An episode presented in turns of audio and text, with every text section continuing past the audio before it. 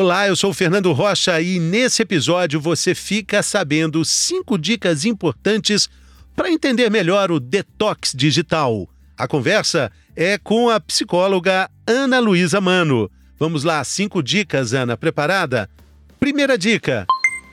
O importante é perceber se o uso do celular prejudica a sua rotina. Se o celular prejudica a sua rotina, se você percebe que, de alguma forma, você não consegue fazer atividades como tomar banho, comer, finalizar suas tarefas, isso é um sinal de que algo precisa ser revisto.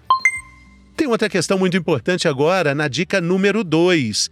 Como, quando e onde, e não exatamente quanto. Como assim, Ana? É importante refletir em que situações você usa o telefone e não a quantidade de tempo que você fica conectado, porque isso pode ser o um indicativo do problema real que está por trás do seu uso. E agora vamos para a dica 3. Escolha de forma racional o uso dos dispositivos que existem no seu celular.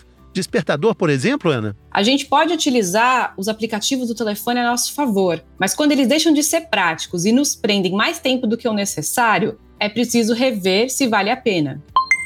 E agora a dica 4 é uma pergunta: o celular alivia sua ansiedade? Muitas pessoas dizem que quando estão no telefone, elas se sentem mais tranquilas por poderem ficar distraídas. Mas ao mesmo tempo, muitas pessoas ficam ansiosas porque parece que nunca chega a informação que elas precisam e sempre parece que falta saber alguma coisa. e vai ficar faltando sempre, né? Olha a quinta dica, essa é ótima. Já te falaram que você não larga o celular? Quando sua família ou seus amigos te disserem que está na hora de deixar o celular de lado, reflita, pode ser que eles tenham razão. Exatamente. Confira a conversa completa que ficou ótima acessando o link no descritivo desse episódio. Valeu, Ana, muito obrigado. Muito obrigada.